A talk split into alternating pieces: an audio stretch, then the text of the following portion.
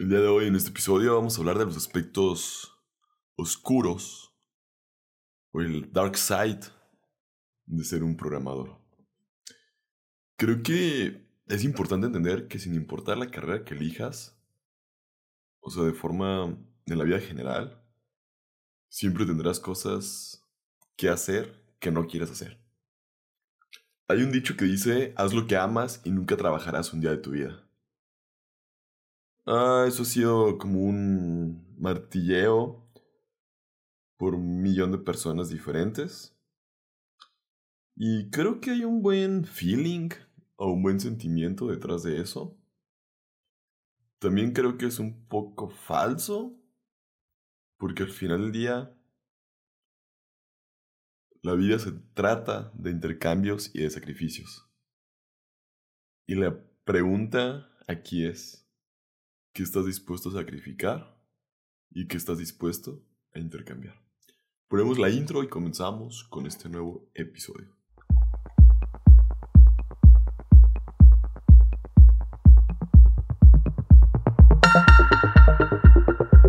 No importa lo que, lo que hagas, Tendrás que hacer cosas que no quieres hacer para poder hacer las cosas que quieres hacer. Dicho esto, uh, consigue una ventaja de ser programador y de estar en la industria tecnológica. Puede que tú lo consideres una desventaja y viceversa. No quiero que este video solamente se trate de los puros aspectos negativos de estar en la industria tecnológica. Más bien quiero pintar como toda esta parte, el cuadro completo. Así que, pues quiero hablar como de esos pros y por qué elijo ser programador o desarrollador de software día tras día. Esta parte yo creo que se puede decir que todo se reduce, todo se traduce o resume a una cosa. Cuando escribo código, puedo estar en un estado de flow, Sí. Esta parte la vi mucho en la película de Soul de Pixar. Y siempre supe sobre esta idea. Pero no pude expresarla hasta que también leí el libro llamado Flow. En el cual este me lo recomiendan amigos, lo veo también en otro video y varias personas. En el cual, pues el concepto, hay un gráfico donde el eje X o sea, el horizontal, es la habilidad. Y el eje Y es el desafío. Y esencialmente hay un canal en medio donde tiene que haber una conciencia casi perfecta de habilidad y desafío para entrar en ese estado de flujo. O lo que, lo que el autor quiere decir que es un estado de flow.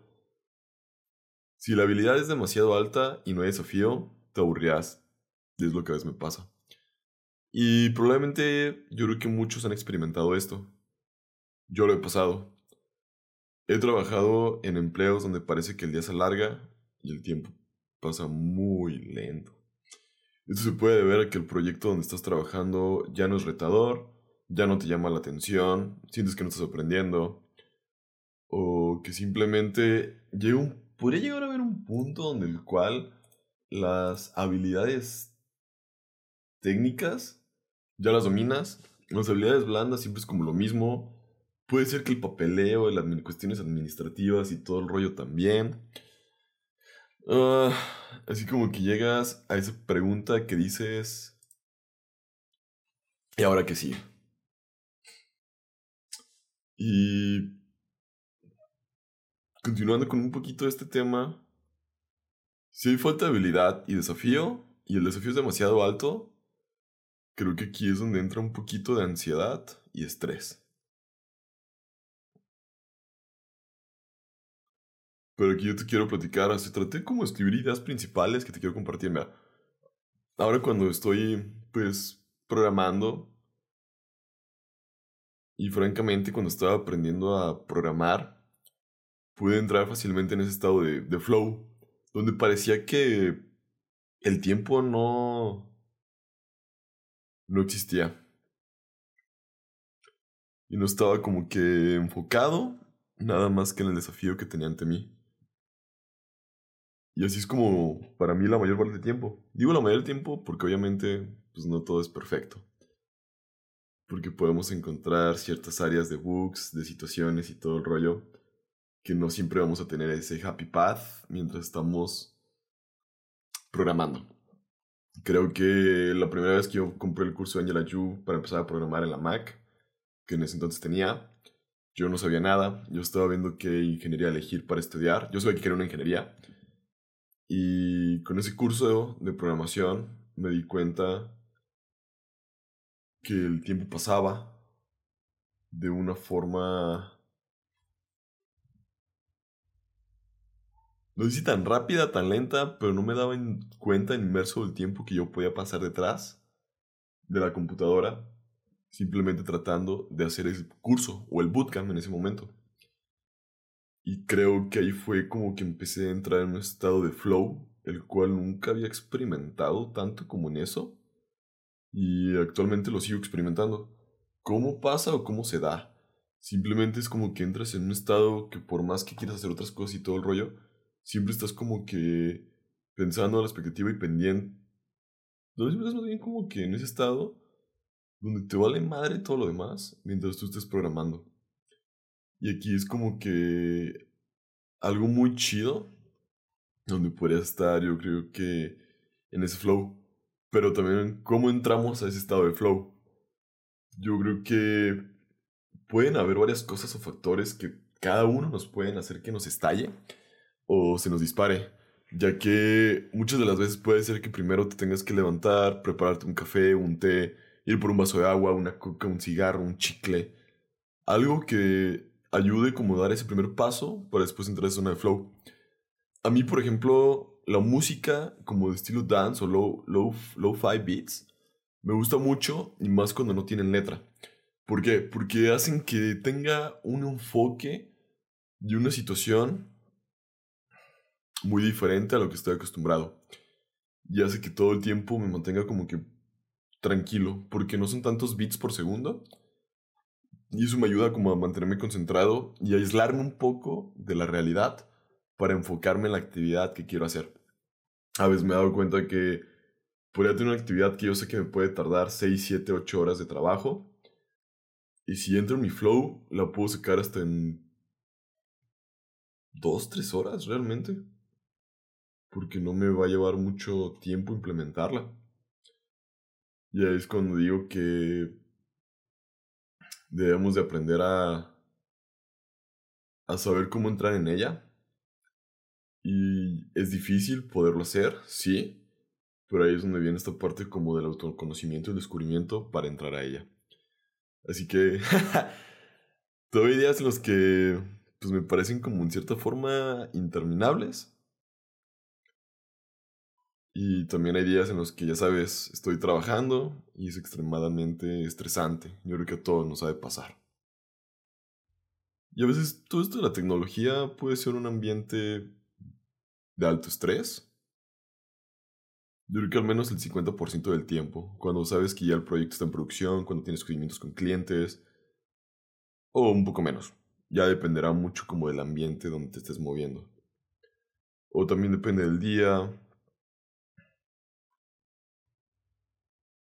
Y al final puedes entrar en este estado de flow. Y realmente es por eso lo que elijo ser programador. Es por eso que amo este camino profesional, mi día a día no se tiene, no se siente como si estuviera arrastrando sin fin. Y eso es algo realmente importante para mí. Sé cómo se siente trabajar en un empleo donde parece que el día nunca va a terminar. Eso me pasaba cuando era practicante en la parte mecánica automotriz.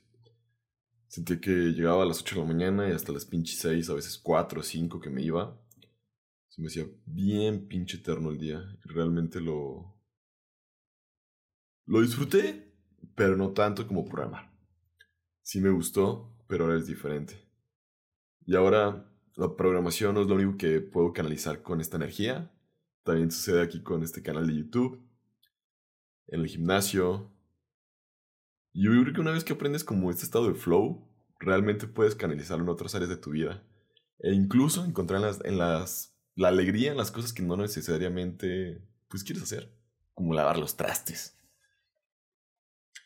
Yo creo que este libro vale la pena que lo leas. Yo creo que sí vale totalmente que le eches un vistazo. Pero ahora sí vamos a hablar de los aspectos oscuros de ser un programador. Pero antes que nada, eh, recuerda que estos episodios de, de, Coffee and Code son patrocinados por Apps García, tu servidor.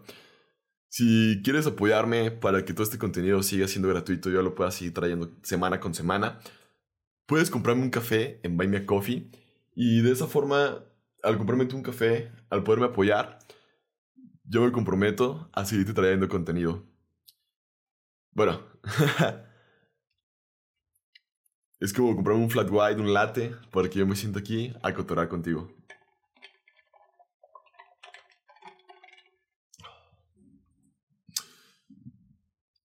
Yo creo que dentro del lado oscuro de ser programador, mmm, no sé si para ti sea una desventaja o una ventaja. No sé cómo lo veas, porque cada persona siempre tenemos un punto o una opinión diferente de vista. Pero es la idea, es el hecho que nunca dejas de aprender en este camino profesional. Creo yo que con tantas nuevas tecnologías golpeando el mercado, eh, pueden parecer bastante abrumador mantenerse siempre actualizado, a la vanguardia o a la tecnología. no solamente tienes que estar al nuevo al día con herramientas, lenguajes y todas estas cuestiones de frameworks, sino que también tienes que estar de manera constante, refrescar tu cerebro con conceptos antiguos que tal vez ya se nos olvidaron, por muy simples que parezcan, los podemos obviar y ya no les damos la importancia o la, la atención necesaria. Es por eso como que en esta parte de la programación siempre está como que mi idea o mi dicho de never stop learning, como que nunca pares de aprender y a veces trato de tener como eh, cuestiones como de en mi correo, como newsletter.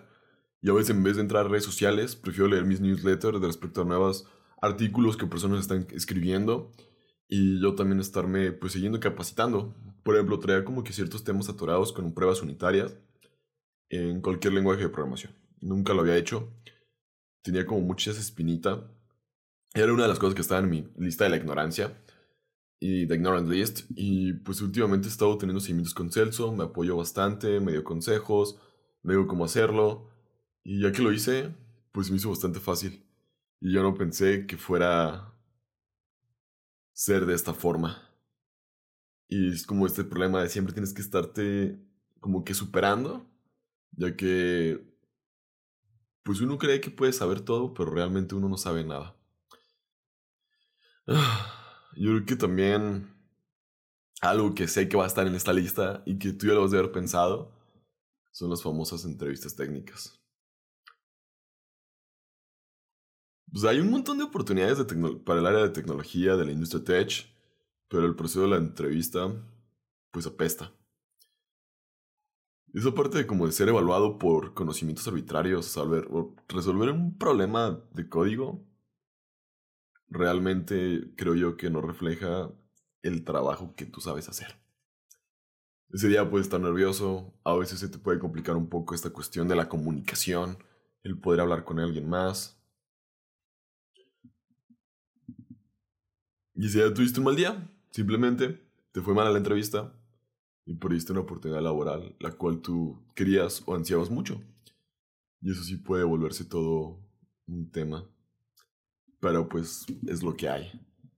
O sea, uno puede estar súper preparado, este, sabes todas las estructuras de datos, algoritmos. Pero puedes encontrarte con una pregunta que simplemente no sabes cómo resolver.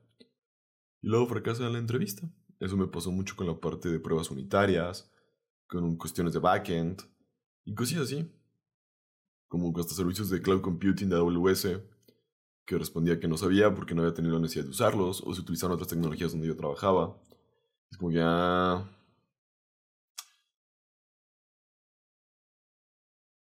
Aunque las entrevistas técnicas a veces son más fáciles para empresas más pequeñas.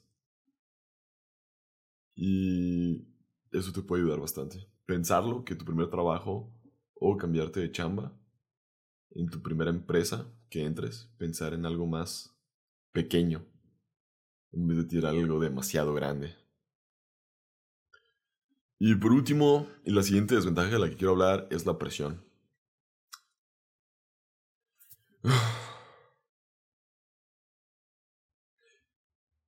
La presión. Es de estar en esta parte de la. estar en la tecnología. Y honestamente creo que también en la vida en general. Hay un impulso abrumador de siempre tener éxito. Nunca sientes realmente que estás haciendo lo suficiente. Y honestamente hay mucha comparación en la industria tecnológica respecto a los salarios. Siempre falta esa persona de que gana más que tú, que siempre está en un puesto similar al tuyo, pero en su empresa le pagan el triple, 4, 5, 10, 15 veces más. Y si tú no ganas 300 mil dólares al año, entonces eres un fracaso. A veces sí se siente como esta parte de los problemas que tiene la industria tech. Que si no ganas cierta cantidad de dinero mínimo al año, eres un fracaso.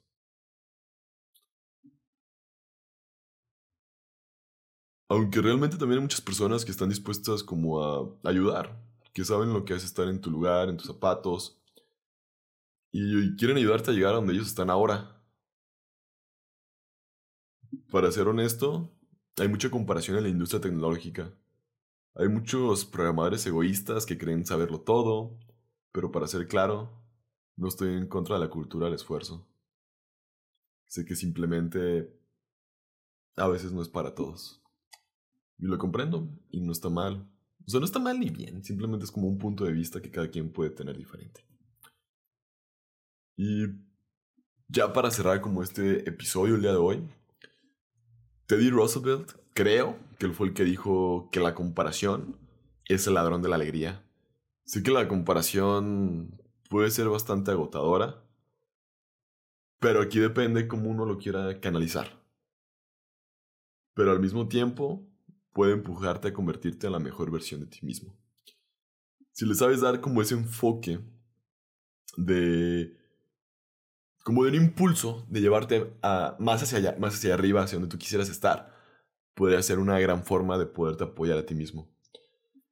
Todo esto va a depender de cómo utilices esta energía que traes dentro para seguir adelante. Y si no hubiera personas más exitosas que yo, no tendría una idea clara de dónde quiero estar yo algún día. De todos modos, eso es todo. No me malinterpreten. Creo que los pros superan ampliamente las ventajas, las desventajas de la industria tecnológica. Me encanta este camino profesional. Y aunque hay todo tipo de situaciones en este tipo de ambientes, he conocido a algunas de las personas más geniales que están en la industria y son mis amigos. Y yo sé que se dice mucho, especialmente por todos los youtubers de tecnología, pero aprender a programar yo creo que ha sido una de las mejores decisiones que he tomado en toda mi vida. De todos modos, espero hayas disfrutado este video, hayas aprendido algo. Y nos vemos en un próximo episodio de Coffee and Code. Y espero te puedas unir o apoyarme en Buy Me Coffee. He tenido la curiosidad de empezar a escribir artículos o, o sí, tal cual blogs en, en esa parte. Si tienes algún tema al que te gustaría que escriba, házmelo saber aquí abajo en la descripción. Y con todo gusto, ahí estaré empezando a ponerme de, escritor. Me ha llamado la atención un poquito esas situaciones. A veces quisiera que esta parte de YouTube y todo el rollo dejara un poquito más de ingresos, como para dedicarme más a mis pasiones. Aunque también últimamente me he metido mucho la idea de que con el dinero que gane YouTube y de lo que ustedes me apoyen con Buy Me Coffee, poder comprar la casa que era de mis abuelos. Siento que sería un gran regalo para mi papá. Y más por lo que representa esa casa para mi familia. Espero poder contar con tu apoyo. Es un, simplemente un late, algo así muy sencillo. Y muchísimas gracias por haber llegado hasta el final del episodio. Y nos vemos en uno, en uno más la próxima semana.